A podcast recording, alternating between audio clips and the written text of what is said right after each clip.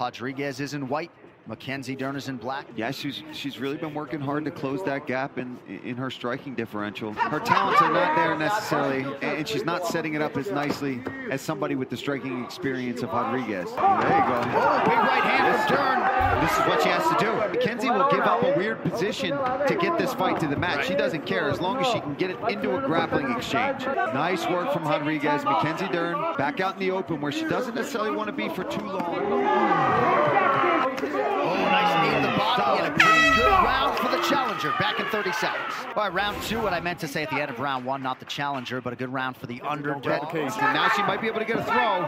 This is good no matter what for Mackenzie Dern. She has got the fight exactly where she wants it. Now she's mounting her. This is what she's got to do. That'd be great for Mackenzie if she can get a TKO finish here. A dominant round two for Mackenzie Dern. Every round in mixed martial arts begins on the feet. We'll see how long Rodriguez can keep it there. 4 minutes here, round three. High kick partially lands for Rodriguez. She's going to start landing, John. Yeah, these are big. And how do you like that for an answer after round two? Oh, man. You can see the confidence of Rodriguez growing with every land. Because it's, oh, nice liver knee there, right to the limb at your, oh, boy. Oh, man. See, you've got to be careful with that. Oh, beautiful knee. Wow. She's going to survive. We're getting hit anyways going back. We're getting hit anyways. So let's go forward. About 3.5 minutes now to decide this one. Oh, yeah, beautiful left-hand connection by Rodriguez.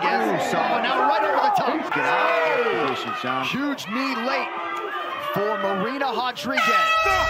For the winner, by unanimous decision, Marina Rodriguez! The undefeated WBC and lineal heavyweight champion of the world, the Gypsy King, Tyson Fury! Meanwhile, a sad and beaten Deontay Wilder has left the ring. Don't ever doubt me. When the chips are down, I can always deliver. Hello, hello, and welcome to episode 106 of the DLSS podcast. I'm your host, D-Love. Thank you so much for joining me. We didn't have the busiest weekend in combat sports, but damn was it a memorable one. Of course, we had UFC Fight Night, Dern versus Rodriguez, and we had the trilogy, the heavyweight championship fight between Deontay Wilder and Tyson Fury, and damn did it not disappoint. And in my estimation, probably one of, if not the best heavyweight championship fight in the sport's history. So a lot of things to talk about this show, jam-packed, and we're going to go ahead and look ahead to next weekend at the end of the show, and I'll give you my picks for the next UFC Fight Night card. Aspen Ladd is actually coming back to face Norma Dumont in the main event, so no time to waste. Before we jump into the action, got to make sure to shout out the sponsor. Thank you, Dave DeCourcy and the DeCourcy Group. Guys, if you need to take any cash out of the equity of your home, or if you need to get a loan in order to purchase a home, do support the people that support the show by going to www.thedecourcygroup.com. That's THEDECOURCY group.com, and let them know the DLSS podcast sent you, and it would definitely help us out a lot. But no time to waste, so let's just jump right in. Starting at the bottom of the card, Steve Garcia gets a dominant TKO finish in the second round, 1 minute 51 seconds of the second round over Charlie Ontiveros, 30-47, and significant strikes landed, so pretty much total domination from beginning to end of this one. Second fight of the night, Lupi Godinez ends up getting a submission, 4 minutes, 14 seconds of the very first round over Savannah Gomez Juarez, who did have the last-minute call-up, so hopefully under a full training camp she can come back and have some success. You know, getting your foot in the door, you got to do what you got to do. So shouts to her, and congratulations to Lupi Godinez. Then that brings us to the third fight on the card, which actually probably produced my favorite soundbite in the history of commentary coming out of the UFC. And you guys know I love my soundbites. Obviously, with the intro to this episode and many others, I like to put together little soundbite packages. But Damon Jackson versus Charles Rosa. Let me just play this soundbite real quick. Oh, look at the blood just streaming out of Damon Jackson still. And he's totally unfazed, right? Yeah, we're loving it, buddy. He's looking at us now. These guys are in a scrap. So context, if you're not familiar, Damon Jackson, later in the third round, after a really back-and-forth, close, competitive, grueling fight by both guys, gets clipped with a spinning back elbow, TKZ style, versus Uriah Rodriguez, the one where he knocked him out last second of the fight. Charles Rosa spins backwards and clips Damon Jackson right on the side of the temple, and it's a gusher, man. It's literally spouting blood. One of the bigger pools I've seen in a long time in the UFC. And I just love this soundbite because if you guys can barely, if you listen closely, Damon Jackson is literally looking over at the commentary booth and talking with them as he's just pouring blood, not giving a fuck, just wearing a crimson mask and just gutting out the rest of the round, and ends up coming away with the victory, unanimous decision over Charles Rosa, which is a difficult fight, period, but then especially if you're going to try to bring it to him in the grappling and department, because Charles Rosa, that's one of his stronger suits. So there's a lot of scrambling in this fight. And like I said, a heavy pace from beginning to end. But congratulations to Damon Jackson on probably setting a record for the amount of pints of blood that he lost in one single fight, as well as getting a good victory over a good name like Charles Rosa. And then the next fight was the big boys, heavyweight, Alexander Romanov versus Jared Vandera.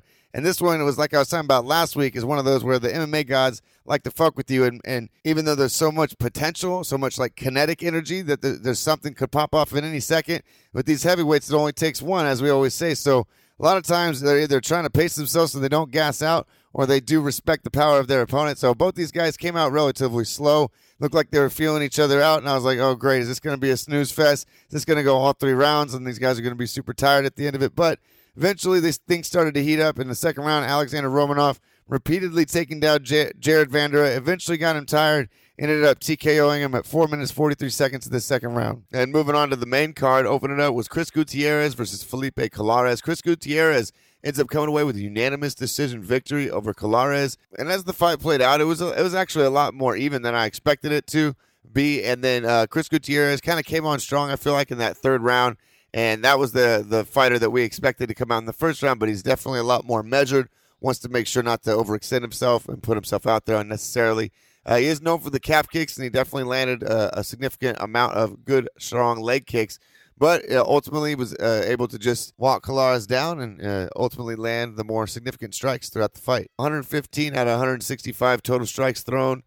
Versus the 70 out of 178 thrown for Calares. So as far as the numbers bear out, it was pretty much a dominant decision victory for Chris Gutierrez in the opening fight of the main card. And, you know, as I said last week, guys, this card was kind of a hashtag just some fights. It didn't really blow your hair back with any of the performances necessarily. And I feel like that's fair to say. But as far as this next fight, Sabina Mazo versus Maria Agapova, or Agapova if you're John Anik. And I mean, I'll go ahead and lean towards the GOAT's pronunciation because John Anik's all about it. He's always going to be getting this shit right. And so Agapova comes out and pretty much dominates the fight everywhere, which in the stand-up is where I thought Maza was going to have a significant advantage.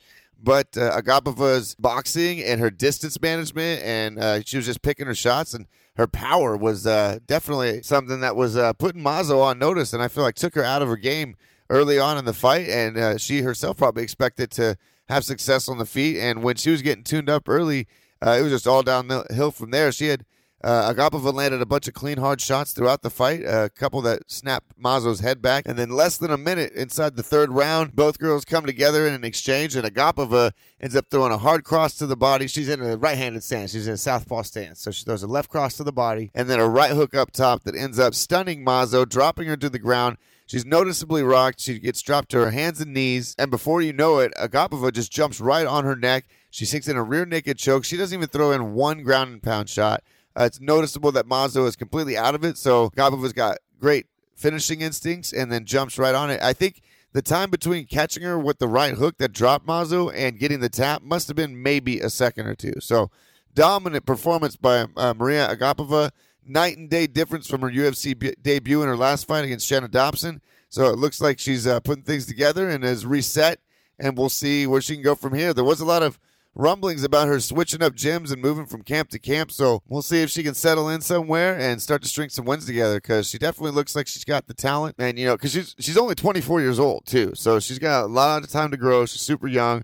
She's got a lot of time to improve, so we'll see where her ceiling is, but congratulations for a dominant victory for Maria Agapova. And then this next one is the one on the card. You know, sometimes you always got to get a friendly bounce one way or the other in terms of, like, your picks or your betting. I mean, I went 8-1 on this card and got the Fury fight, so 9-1 on the week. Again, only 3 points behind Nate now. Whoop, whoop.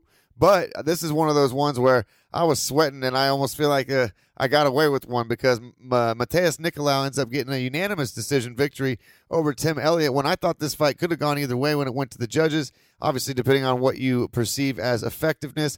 Tim Elliott in the overall significant strikes did outland him, but only Nicolau, but only by six points or six shots. And then they both technically secured one takedown each. And shouts to the loyal listener and predictions challenge contestant Jose Nunez, because we are always in a thread, a text group during the fights, and he was saying that Tim Elliott was just messing around too much. He wasn't taking it serious enough early in the fight.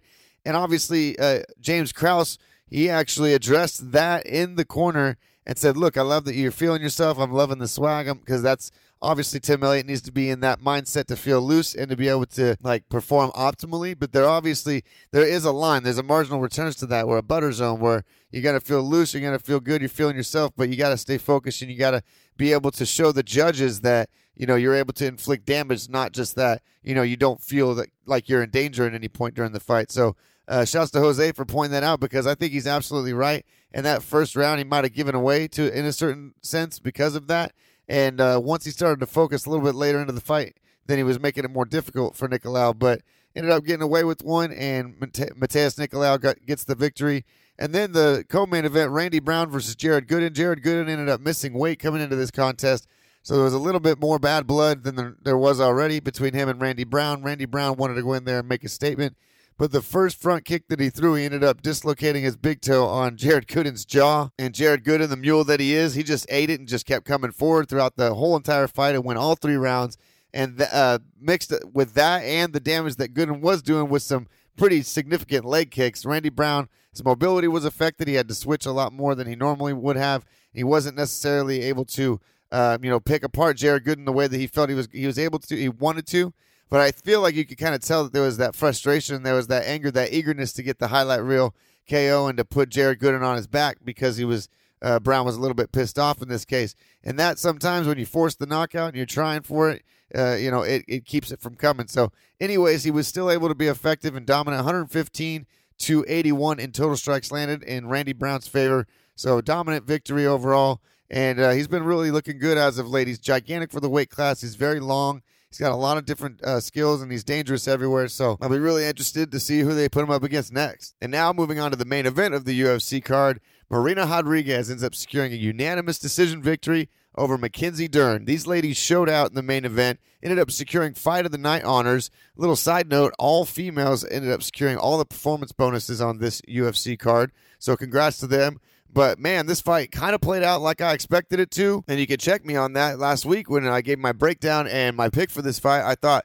if Rodriguez was going to be able to secure the upset victory, that likely that she's going to have to win by decision. Mackenzie Dern is a gritty competitor. She's extremely tough. You know, obviously lights out on the ground, so you're not submitting her. So it's tough to get her out of there. And Marina Rodriguez was able to secure the victory. And I'm going to talk a little bit about her towards the end of this recap, because I want to focus in a little bit on Mackenzie Dern at the beginning here, and to say that there was an extreme gap between the skill level and the striking department between Rodriguez and Dern. It's not an understatement, but I'm not overstating it either. I mean, it wasn't a surprise that this was almost kind of a throwback matchup in terms of striker versus grappler generally, but I want to make sure to give praise where credit is due, because outside of this particular performance, it's been quite obvious that Mackenzie Dern has taken major strides over the last few fights in terms of her striking, especially the boxing. You know, credit to Jason Perillo.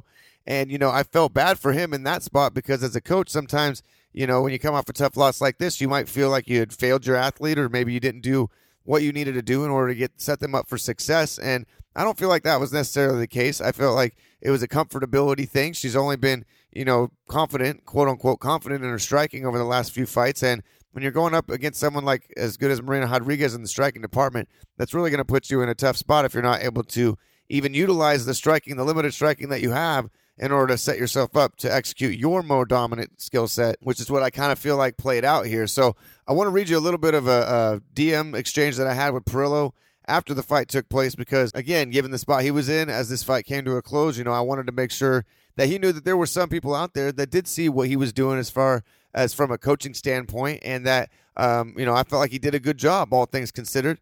And, you know, just because they didn't come out with the win doesn't mean that he doesn't deserve praise for the things he did well. And so I reached out to him, and I basically just said, like, you did an amazing job, coach. And I told him, I can't wait to see Mackenzie level up from this. And then he replied with, thanks, man. And then he went on to say, Mackenzie didn't fight the way that she can.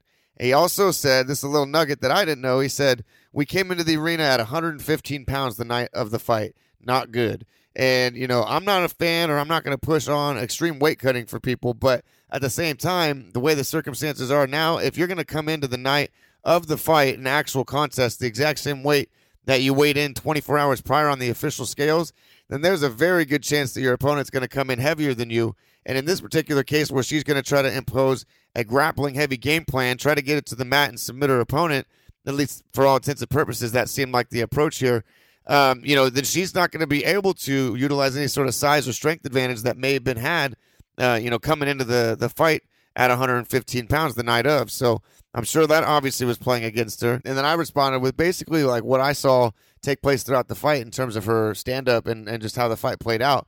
I said, I could tell that Mackenzie wasn't comfortable stepping into range, and that uncertainty, I felt like, is what took away her effectiveness. I said, and you even reminded her it's actually worse to go backward, and she's getting hit anyways, so that she needed to go forward. I said, I felt like she even knew that in her mind, but it's all different when you're out there. And that I told him I wanted to give you credit because the technical ability of Dern's boxing has vastly improved. She just wasn't able to execute on the night, and you got to give credit to Marina for that. I said, tough break, and these things happen, especially at the highest level. If she processes everything the right way, it's going to be a huge blessing in disguise, and she's going to come back even stronger. I said, respect for you and being honest with your athlete and telling them in the corner exactly what they needed to hear, not what they wanted to hear. I said, you're the man, Perillo, so keep up the great work. And he just said, thanks, bro. I appreciate it. So as far as Mackenzie Dern's concerned, you know, she's still young. She has a lot of opportunities to grow and continue to improve. And if you looked on social media, she's already back in the gym at Ruka today. Monday, she's right back at it. You know, didn't sustain too many significant injuries, so she's getting right back in the gym and getting back at it. So that's good to see. And as far as the winner, Marina Rodriguez, is concerned, I mean, she's on a tear. She's coming off now a 3-fight winning streak. Two main events in a row where she's gone the full 5 rounds, showing she can do the championship rounds. And then the only loss she has in her UFC career is to Carla Esparza, who a lot of people, including Marina Rodriguez herself, consider to be next in line for the title shot after Wiley Zhang and Rose duke it out, I believe, next month. So that's going to be at UFC 268. So we're going to sit back and watch and see how that fight plays out. And then, Marina Rodriguez is right in there, but you know, I think she does need one more before she deserves a title shot. And after some of her post-fight press conference comments, a lot of people, including myself, are actually really psyched to potentially see Marina Rodriguez face Joanna Jędrzejczyk for a potential title eliminator. Basically, Rodriguez said that she thinks that they should remove Joanna from the rankings because she hasn't competed in a long time, and she holds a very valuable spot in the rankings for people like herself who have been active and trying to work their way up to their potential, you know, first title shot. So with Joanna being a former champ, I feel like that'd be a great opportunity for Marina to get another signature win over a big name. And, like, obviously this fight was big for her. And then her last fight, she beat Michelle Waterson over the course of 5 rounds. So I think she's looking great, and she's putting things together. She's in her prime as far as her athletic ability and her skills are concerned. So she's really put herself in a good spot to be fighting for the title very soon. So congratulations to Marina Rodriguez on a dominant victory. And we'll see where she goes from here. But I want to know what you guys think. Make sure to drop me a line and let me know who you think she should face as her next opponent. But that does it for the UFC card, guys. But I have to spend a little bit of time before I let you go this week on the incredible heavyweight championship boxing match that took place this weekend. Tyson Fury versus Deontay Wilder, the trilogy. I mean, what an amazing fight. An incredible show of hard determination by both guys. But all hail the Gypsy King. I mean, fuck, dude, I'm still reeling from Saturday night. 5 knockdowns, back-and-forth drama, culminating with a late 11th round finish. I mean, what more can you ask for?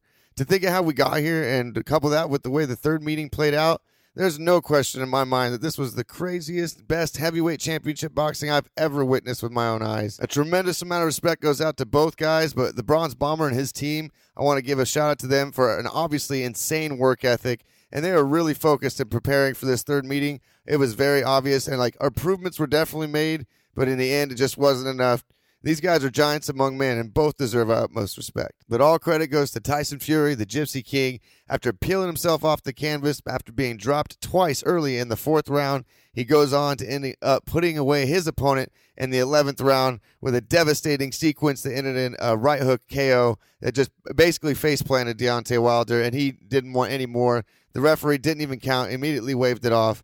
a spectacular showing and an amazing fight all around. And in my mind, with that victory, Tyson Fury is easily, without a doubt, should be considered the number one heavyweight boxer in the sport, in the modern era, in my lifetime at least. And I don't think there's a debate anymore. You know, Anthony Joshua, Wilder, and Fury kind of had this, you know, trifecta going on, this little love triangle going on. But now with Anthony Joshua now dropping his titles twice, and Tyson Fury, you know, coupling these three fights with his story, his comeback story, coming back from over 300 pounds in 2018, you know, battling depression, alcoholism, suicidal thoughts. He comes back to face Deontay because he was just tired of listening to them fight over who's the best boxer, but not actually fighting against each other. He comes back, draws it out with Wilder in the first meeting, puts him away in the seventh round in the second, and now this fight, the trilogy, you know, ends up being, as a lot of times in history is the case, the best of the three fights.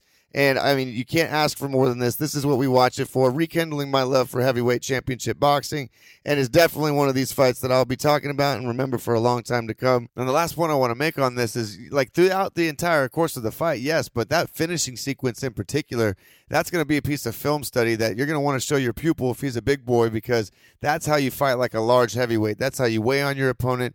That finishing sequence, the way he pushed him off with the forearm, then the left hook that missed, and then the right hook that ended up putting down Wilder, was just a thing of beauty. So if you guys haven't seen it, make sure to go check that out. So congratulations to Tyson Fury on an amazing performance. He is the Gypsy King, and he is, without a doubt, the king of the heavyweights. But that wraps it up for all the action over the weekend, guys. But we are going to continue on and look ahead to next weekend. We got another UFC fight night coming. Interestingly enough, with Aspen Ladd having that unfortunate weight miss a couple weeks back, she was actually rewarded, which is rare to see. 2 weeks later, she's now getting a main event spot against Norma Dumont in a UFC Fight Night card coming this Saturday. It is up at featherweight. Notably, Aspen Ladd was missing weight, down one weight class at bantamweight, 135. So after Norma Dumont's performance in her last fight, I think, unfortunately, this isn't going to play out. I mean, spoiler alert, I'm going to give you kind of my pick now. I think Norma Dumont's going to come out on top in this one. But I am going to go through the card pretty quickly. It's another hashtag just some fights. A couple notable veterans on the card like Jim Miller and Andrei Arlovsky. But aside from that, nothing too exciting as far as name value. But I'm going to go through the card and give you my picks. So starting at the bottom, open up the card, we have Ariana Carnelosi versus Estela Nunez. Nunez is the plus 140 underdog. Carnelosi minus 160 favorite. Carnelosi coming into this one with the overall experience advantage and UFC experience advantage. She got two fights in the UFC, one win, one loss. And this is the UFC debut for Estela Nunez. She does, Nunez, have a slight height advantage, but in this case, I'm going to go with the favorite, Ariana Carnelosi, to get the win. And then moving up the card to the second fight of the night. This one, even as early on in the card as it is, seems like it has high potential to be fight of the night, with Dana Batragol versus Brandon Davis. 9-2 Batragol versus the 10-8 Davis. Brandon Davis is a slight underdog at plus 165. To the minus 195 favorite for Badragal. And this one looks like it has the potential to be like a scramble fest, high pace, high action, kind of like Charles Rosa versus Damon Jackson in a sense, in terms of the pace and in terms of the grappling chops that both of these guys have.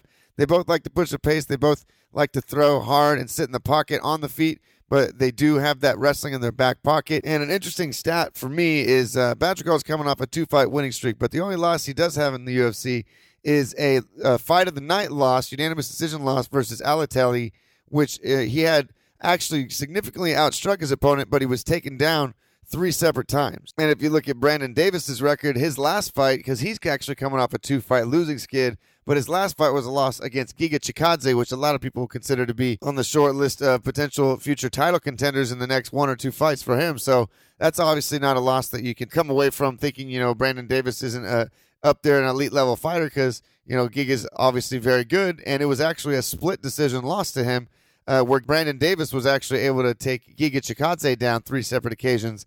So my thinking in this fight is that either Brandon Davis is going to be able to take down Dana Batragol when he needs to in order to mix things up and push the pace in that way if he's not having success on the feet, or to just offer a few different things for Batragol to have to deal with in this fight.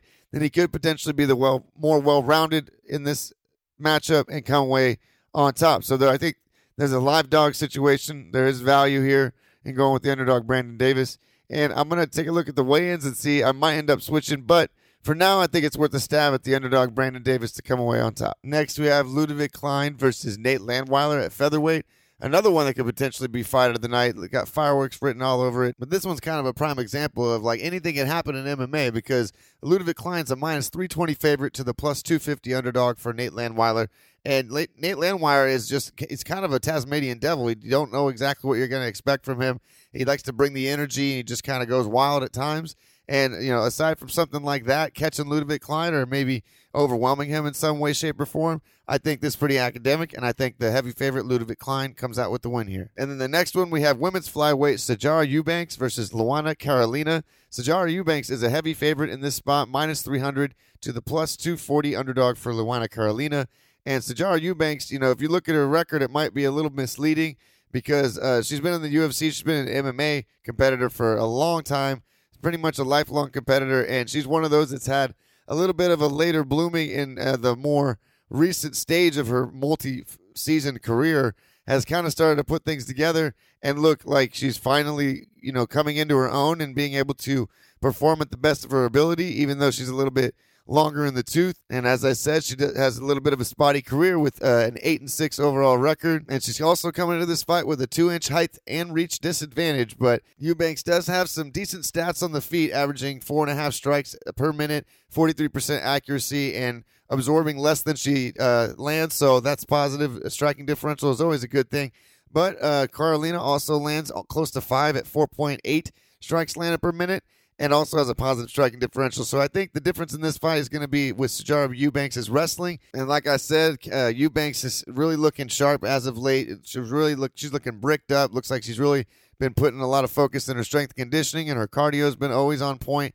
And she can grind you out. It sometimes may not be the most exciting of fights, but if she can take you down consistently, then she's going to have success.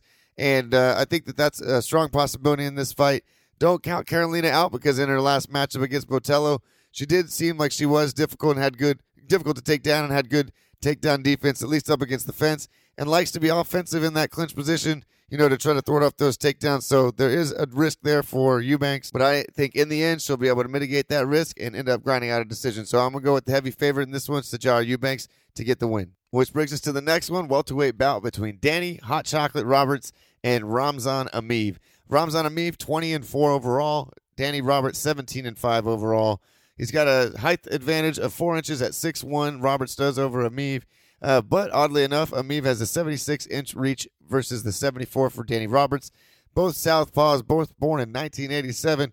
I feel like Roberts is going to have a significant striking advantage in terms of the technical acumen, but Ramzan Amiev is going to have a significant advantage in terms of the grappling, wrestling, and potential submission or top control, top pressure, TKO, ground and pound, things like that. So this is kind of a similar stylistic matchup that we've seen before, striker versus grappler, you know, generally put. And I think Ramzan Amiev, especially with the smaller cage at the Apex, is going to be able to close down the cage and get Roberts up against it and eventually take him down and probably grind him out, maybe put him away late or just secure a decision victory. But again, don't count Roberts out, man. He's got crisp striking on the feet. He utilizes that range pretty damn well. If he can keep you on the end of his punches, they're nice, they're snappy. And again, he generates a lot of power with his technique. And, you know, if he can keep Amiev at range and outside away from those hips, then, you know, he could potentially pick him apart throughout the fight. And you know how it works with that. He can take enough clean shots, it can throw you off your game. You're sometimes taking desperate shots from far outside, and if you're just not comfortable, we kind of saw with Mackenzie Dern versus Rodriguez in this last fight, that if you're not comfortable on the feet, you're not going to be able to mix it up well enough to get the entries needed in order to utilize your grappling heavy game plan. So there's definitely always the risk and potential for that in this fight. But again, I'm going to go with the favorite. I think Amiev's going to get it done. So Amiev for the win here. And then moving up the card, next one is the main event of the prelims, Andrew Sanchez versus Bruno Silva. I think if I'm not mistaken, this one might have actually been somewhat of a last-minute switch-up for Silva being swapped in. There's so many swaps, there's so many scratches, there's so many replacements, there's so many people, you know, getting shuffled to different cards that I can't keep up. But regardless, 20-6 overall Silva versus 13-6 overall Andrew Sanchez. This is a middleweight bout where Silva's only got one fight in the UFC. He's coming off a TKO victory in the first round over Wellington Turman. And then Andrew Sanchez has actually been in the UFC for many years, and he's, you know, kind of alternating wins and losses over the course of his last few years. And he, you know, he's coming off a loss himself in January of this last year. He got knocked out in the third round by Makhmud Muradov. So as far as how these guys look like they match up on paper, I mean, aside from the experience factor, it looks like that Bruno Silva is the rightful favorite here. He's a minus 150 favorite to plus 125 underdog for Andrew Sanchez. So not that wide of a line necessarily. So the odds makers think this is going to be a close fight. I see a lot of sharps online that are going with Andrew Sanchez in this fight. I think they just see that value on the underdog spot because they virtually see this fight as a potential coin flip and are probably just leaning on the side of experience, which makes sense. But for my money, unfortunately, Andrew Sanchez is just not that trustworthy in terms of going with him for your pick or, you know, putting your money on him betting-wise. I mean, shouts to the Dogger Pass podcast. I get a few expressions from him like apple pie shitter and things like that, but they talk about people that, you know, fight for your dollar, right? And in this particular case, although the underdog points are out there for the taking, I don't know. Something doesn't feel right. And, I may switch. I'm obviously going to look to some of the people that I listen to their breakdowns and see what they're saying and why they're, you know, a lot of people are going with Sanchez, and I might end up being convinced. But for now, I think I'm going to stay chalky here and go with the favorite, Bruno Silva, to come out on top. And then we have the curtain jerker of the main card, which to me is probably the most intriguing fight on the entire card. Jordan Wright versus Julian Marquez. Both these guys are extremely entertaining. They're both wild cards, and not only like crazy and entertaining in terms of their fighting styles, but they're both characters as well. I mean, the nicknames are Julian the Cuban Muscle Crisis Marquez versus Jordan the Beverly Hills Ninja Wright. So, I mean, I'm sure these guys are definitely going to put on a show, and I'm all here for it. The 12-1 Jordan Wright versus the 9-2 Julian Marquez. Jordan Wright has got, I think he's 100% finishing rate. He's got 2 wins, 1 loss, and 1 no contest in the UFC. He's coming off a first-round KO over Jamie Pickett in May of this last year, 2021. And he's just a ball of energy, shot out of a cannon. He comes right at you, and he's kind of a killer be killer, at least thus far in his UFC career.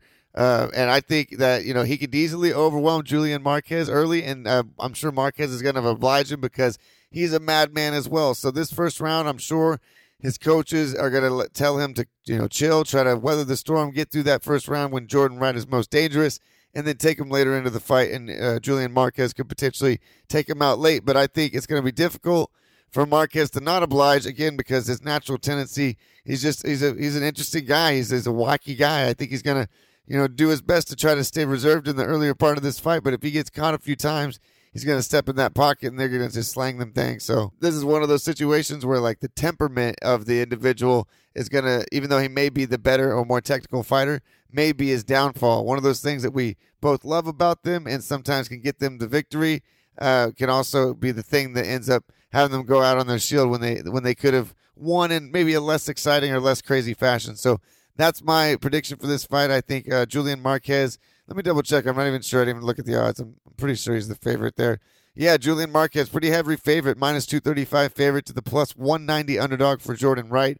So I think everyone, you know, at least in the know and in these camps, at least Julian Marquez's camp knows this is a front-loaded fighter. Jordan Wright comes to put you out of there earlier, and he's never really gone later into the rounds. And if he has these fights that he has gone later in the rounds, he's either got a no contest or a loss in the UFC. So it's pretty likely that Julian Marquez's camp was going to try to stretch this thing out.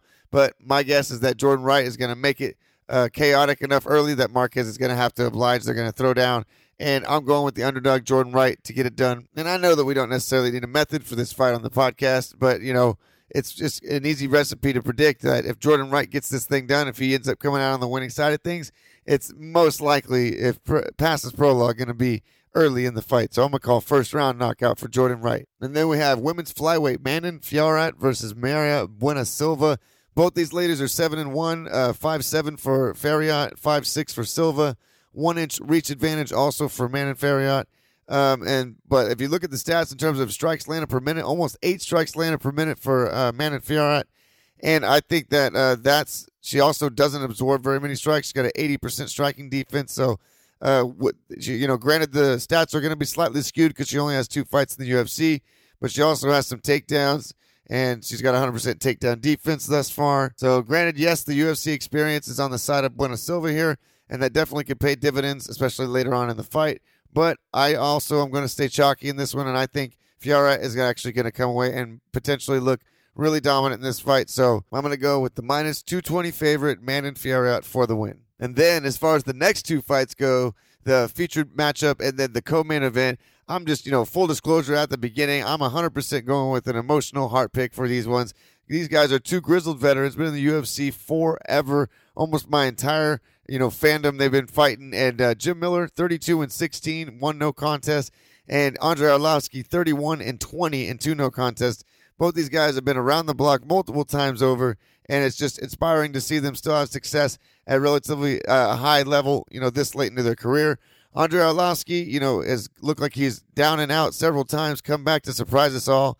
And, of course, up at heavyweight, Carlos Felipe, his opponent, 11-1 overall, could land something clean, but I think Andrei Arlovsky's got enough tricks to keep it moving and stick and move and keep himself safe to grind out a decision on points. It's not always ideal, and it's not always super exciting, but we've seen later on in his career that he's got the ability to do that if he needs to just, get to the next stage and get the victory. So, who knows? He could get caught. It's happened before, and, it's very, very likely up there at the heavyweight class. So, but I'm going to go with Andrei Arlovsky, and for the co-main event, I'm going to go with the decision. And then for the Jim Miller fight, you guys know I'm a huge fan of Jim Miller. And anytime he fights, I don't care who it is, up-and-comer or whatever, I'm 90% of the time going to go with him. And I think that he gets this done early. I think that he gets this to the ground, and I think he gets a submission win over Eric Gonzalez. 14-5 Eric Gonzalez, 32-16, as I mentioned, for Jim Miller. So a very large experience gap there. And it looks like that they're actually giving Jim Miller odds on this one. They're actually giving Jim Miller the respect he deserves, in my opinion, as a minus 210 favorite to the plus 175 underdog for Eric Gonzalez. And then also very close pick'em fight in the co-main event as far as the odds are concerned. Minus 105 underdog to the minus 115 favorite for Carlos Felipe. So that one's really close. Maybe as fight night approaches, we'll see if the underdog points are still there or not. But for purposes of the show, I'm going with them. So underdog points for Arlovsky, but the favorite, which is kind of surprising to me, for Jim Miller. And not surprising because I don't think he's got the skills, but just generally the odds makers don't necessarily give him that respect because he's, like I said, a little bit older, been around the block several times, taken a lot of damage over the course of his career. Not necessarily like bad knockouts or bad beatings, but again, you've had that many fights at this level, you're going to take on some injuries. And, he's a little bit longer in the tooth, as we mentioned. And you never know at this stage of the game if this, tonight's the night that Father Time catches up with you or not. But I'm sticking with him, going with Jim Miller to get it done with a first-round submission. I'm going to see if the boys want to go ahead and do a method of victory on this one or not. But if he doesn't, just doing it for bragging rights because I think my man's going to get it done. So Jim Miller for the win. Again, Andrei Arlovsky by decision in the co-main event. And then as I kind of spoiled at the beginning of the breakdown for the picks for this weekend's card, Aspen Ladd versus Norma Dumont. Norma Dumont, and my complete surprise, is a plus 120 underdog in this spot. She was actually scheduled to face Holly Holm, and Holly Holm got injured and got pulled from this card. And Aspen Ladd, after missing weight 2 weeks ago, gets rewarded, oddly, like I said, with a main event spot here against Norma Dumont. I think Norma Dumont's going to tune her up on the feet. I don't think Aspen's going to be able to get it to the ground like she's going to want to. And I think Dumont's going to come away with the victory here, likely by decision, because Aspen Ladd is tough. But I think she's going to get it done. I think she's going to snag me some underdog points, too. So Norma Dumont in the main event by decision. But that does it. That wraps up the picks for the UFC Fight Night, Ladd versus Dumont. And again, some of these picks could possibly change. I'm going to follow up and do some more tape study and my own research throughout the week, and, of course, take a look at weigh-in. So, don't necessarily just follow my picks one by one. But if you have been following my picks over the last 3 or 4 weeks, I think I'm like 35-5. I've been absolutely destroying it. I'm only 3 points behind in the predictions challenge, and I've snuck ahead in terms of the overall win-loss ratio for the entire year. So I'm creeping up on Nate in terms of the points. If we stop the season right now because there's a bonus for win-loss, I would come out on top. So I'm on fire, and I'm just going to try to keep that going this week. Again, when I post the post on my Instagram the day of, before the fights start, I do my finalized picks. So if there are any switches, that'd be where you want to look for that. And I do those polls as well, so you should go ahead and engage with those on Instagram. But if you guys have been following my picks over the last few weeks and you actually been putting some scratch and putting some coin on it, then you're absolutely welcome. And you can make the check out to D-Loves Incorporated. Just, hit me up for the address. But anyways, guys, that does it for me. I'm through for this week. Make sure to come back next week. We're obviously going to be recapping the outcomes and all the action from this weekend's fights. And then looking ahead to next weekend, because we got one more fight night coming your way, October 23rd from the UFC Apex, before we jump on a plane and go to Abu Dhabi, the United Arab Emirates, for UFC 267, the UFC pay-per-view card. That's not a pay-per-view. I'm sorry, a numbered card that's not a pay-per-view, which at first I was actually kind of talking shit on and was like, yeah, it's not loaded. That's why they're not charging for this and not making it a pay-per-view. But at second glance, and now with the couple switch-ups, I'm actually really excited for this card. The co-main event is now a bantamweight interim title fight between Corey Sandhagen versus Peter Yan. Aljamain Sterling is out. Neck problems. His neck surgery is not recovering the way he'd like. He's got some nerve issues, nerve damage. So in steps Corey Sandhagen versus Peter Yan, and I'm extremely excited for this battle. I think that one's going to be fireworks in the co-main event. And then Islam Makhachev is facing Dan Hooker in the featured matchup.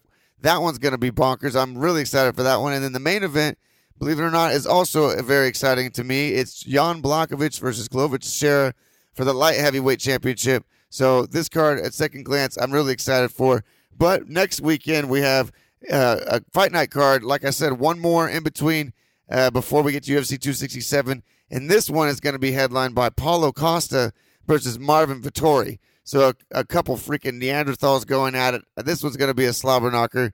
So really excited for that one as well. So all kinds of content coming out, guys. Really appreciate you guys and the support and everyone that comes back for every single one. And I look forward to being back here next week and recapping all the action with you guys. But that's it. That does it for this week's installment of the D-Love Special Sauce Podcast. Hope you guys liked the show. If you did, go over to Apple and iTunes. Give us a 5-star rating and a positive review. While you're there, turn the notification bell on. That way you're on top of all the most current content. And if you're already supporting a small independent podcast, please do check out and support all the small businesses that support us, just like you guys, by listening every week. We got Monique Taylor with Strong Women Designs. We got Dream Loud Collections, my girl Nora, custom handmade jewelry. Check her out. OC Party Rentals, Paint Bay, The Journey of a Modern Day Painter, Upper Glass Tent, Eating Buttery Pancakes is getting people shredded, Vargas Auto Spa, California Shirt Smith. Check out Justin for some custom print works. Blake Builder and the Builder System, Mac Noodles, Hibachi Chef, Ricardo with Neighborhood Auto Care, South Meals, Angie Snyder, and of course, D-Love Tumor and Tonic. But last and not least, MMT Fitness. Make sure to check them out on Instagram. Make sure to go out and check out the gym. Exit Avery Parkway off the 5 freeway. First class is always free. Tell them the DLSS podcast sent you. But that does it for this week, guys. Until next week, same time and same place. Enjoy the fight.